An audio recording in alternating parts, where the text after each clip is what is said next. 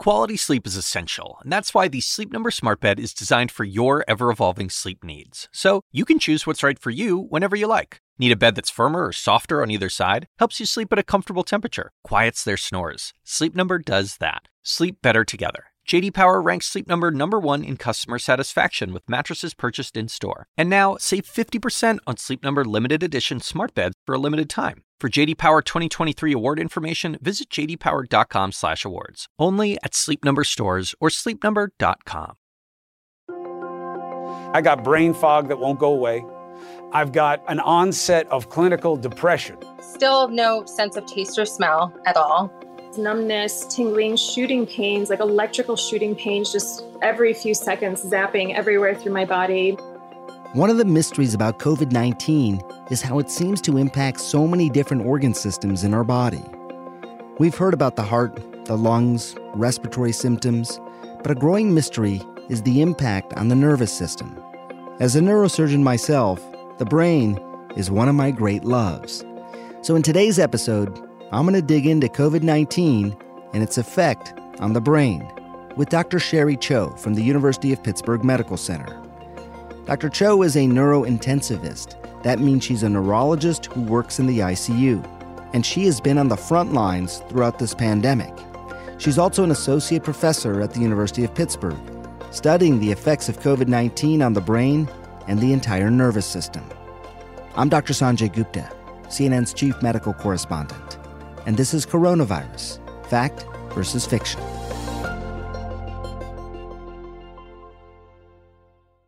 Doctor, uh, did you ever imagine that you would be involved with a respiratory pandemic like this? Well, in, in my line of work as an intensivist, we do deal with the regular pandemics, like when we had the H1N1. And then in the winter times, we often have a lot of influenza patients. So I do take care of patients like that. But I don't think I've ever, in my wildest imagination, had dreamt up a, uh, a virus quite like COVID 19. So this feels quite surreal at the moment. You know, we, we hear about a respiratory virus. It's described as a respiratory virus. You typically think of lungs and, and breathing function. What are the ways, if you could, describe how this particular virus is affecting the central nervous system? What are some of the symptoms that people are having that are definitely related to the brain and or spinal cord as opposed to just the lungs? That that's a great question. I think there are several ways the nervous system can be involved. One of the first ways is somehow the virus directly invades in the nervous system and infects the brain or the spinal cord or the nerves themselves and give us a picture of something like encephalitis.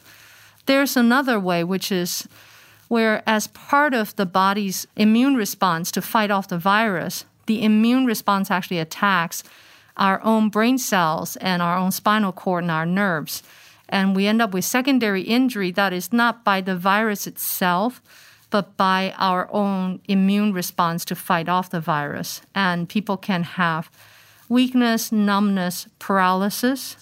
In some cases, it can involve spinal cord and cause an inflammation of the spinal cord or the brain. And finally, there is a third way, which is by being very, very sick from a lung process and by being in an intensive care unit. People can have basically complications from the body being sick and then influencing the brain. One of the famous ones is strokes.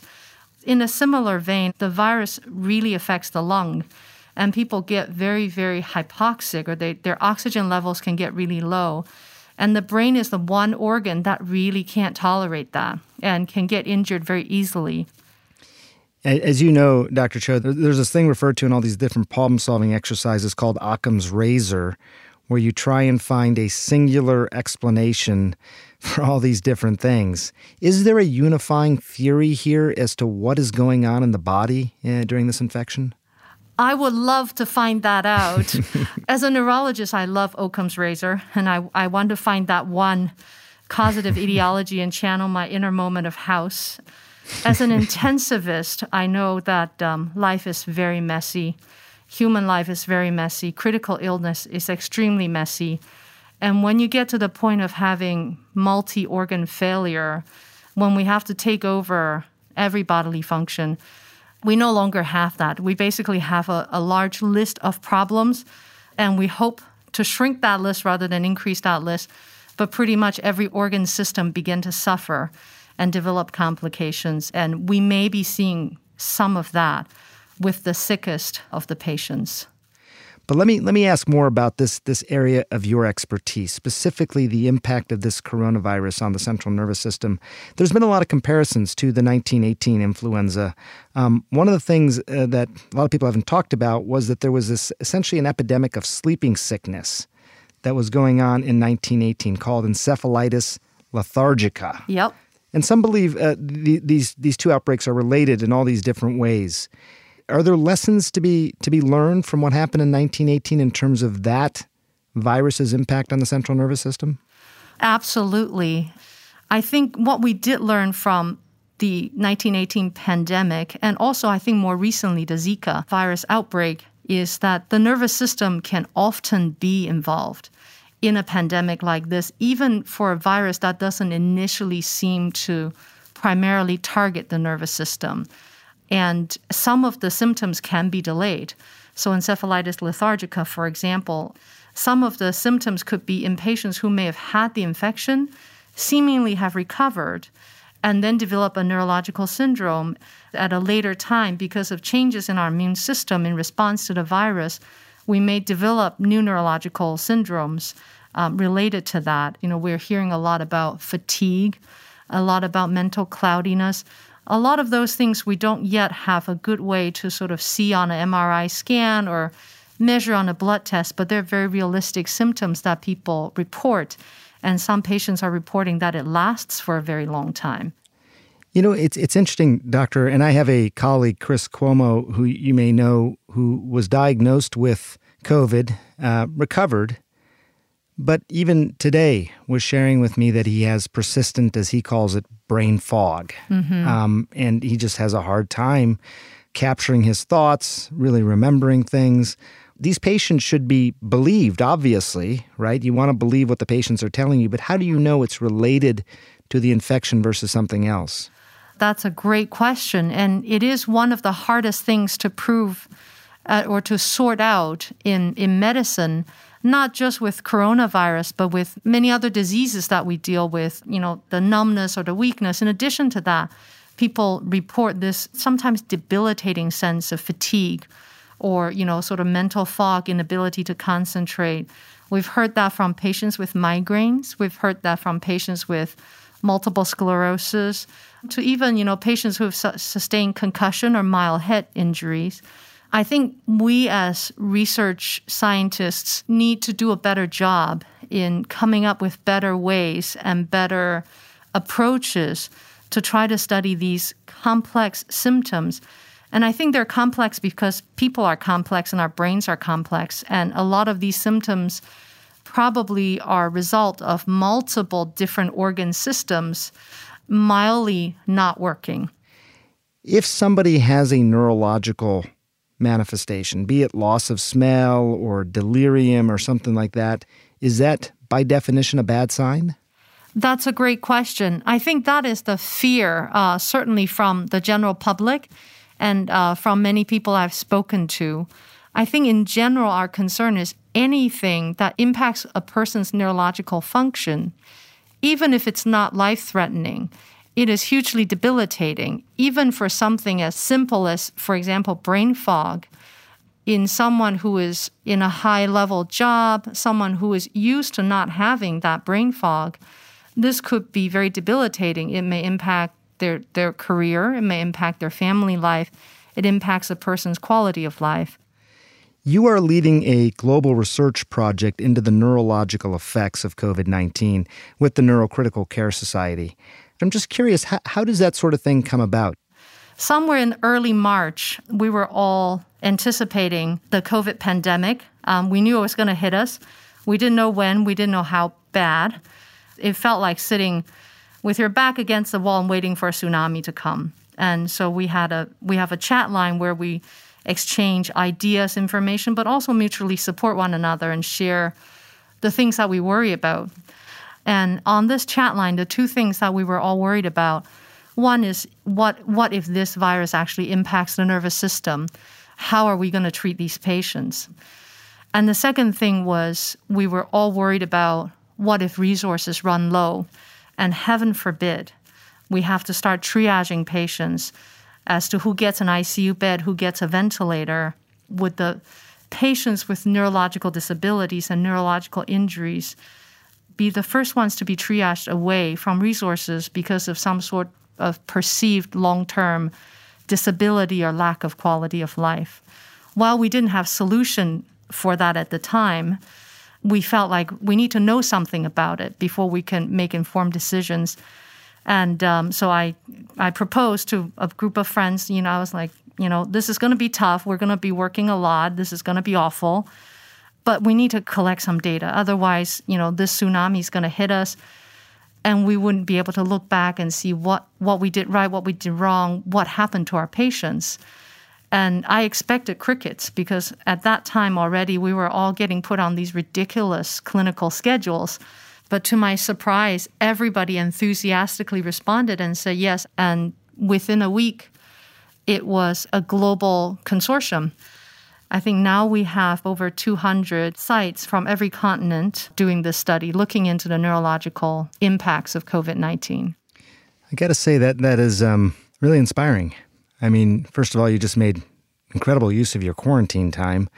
I pretty much just hung out with the kids and the dogs, you know, during during that time. But also, I mean, th- these are real questions that need to be answered, and and a lot of times it seems like we look upon these things in retrospect, you know, a year or two or even several years down the line. You have to do this real time. I mean, we're still in the middle of this, and yet you're analyzing this data and trying to create new knowledge around it there's so much that you you spoke about in terms of the questions you're trying to answer. Is, is there a nagging question at you in terms of the the relationship between coronavirus and the brain? Absolutely, there is.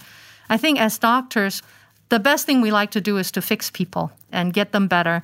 Short of that, we need to at least be able to tell patients and families what to expect. When is this thing going to get better? Is this thing going to get worse? What exactly is this thing? And uh, right now, we don't have definitive information on any of that. There are many, many theories, and there's a lot of speculation. And I think, as usual, rigorous science, no matter how much we rush, takes a little time. Just finally, Doctor, you're, you're so level headed, I can tell, and yet you are the person who's taken care of some of the sickest patients uh, throughout this pandemic. Are you optimistic that the world is going to look different, that you're work is going to change because we'll be on the other side of this? Or how are you feeling about things? You know, as, a, as an intensivist, I'm generally, you know, we're generally optimists. Otherwise, we can't do the work we do. And, uh, and I'll tell you, just, you know, yesterday after a long day in the ICU, I was walking home and trying to socially distance from every Homo sapien I meet on the way. I walked past this jazz venue that moved their venue outside. So on the street, as the cars are driving by and buses are going by, people sitting six feet apart from one another, and you can hear the jazz music all the way down the street. And when I walked past that, I thought, you know what, this world's gonna be okay. I think I think we're all gonna be okay. And uh, and on top of that, we're gonna have jazz outdoors, which is wonderful. I think we still have a long fight ahead of us, but I, I do hope that we'll end up in a better place because of COVID. I, I know it doesn't feel like that right now. Neurological symptoms, in particular, have a very debilitating effect on our quality of life. They can slow our ability to recover. And not having answers right now about what that means for patients who are experiencing loss of smell or taste or brain fog is difficult.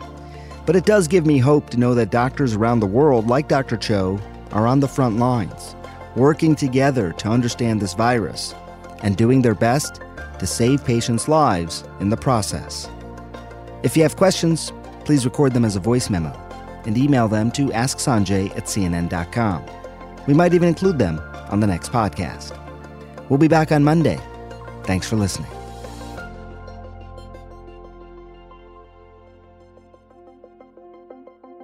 Coronavirus Fact versus Fiction is a production of CNN Audio. Megan Marcus is the executive producer. Felicia Patinkin is the senior producer, along with Amanda Sealy and Nadia Kounang from CNN Health. Raj Makhija is the Senior Manager of Production Operations, with additional help from Michael Nettleman. This week's episodes were produced by Anne Lagamayo, Emily Liu, Aaron Mathewson, Evan Chung, Madeline Thompson, Rachel Cohn, Zach St. Louis, and Zoe Saunders. Nathan Miller is our engineer, and David Toledo is the team's production assistant. Special thanks to executive producer of CNN Health, Ben Tinker, as well as Ashley Lusk, Courtney Coop, and Daniel Cantor from CNN Audio.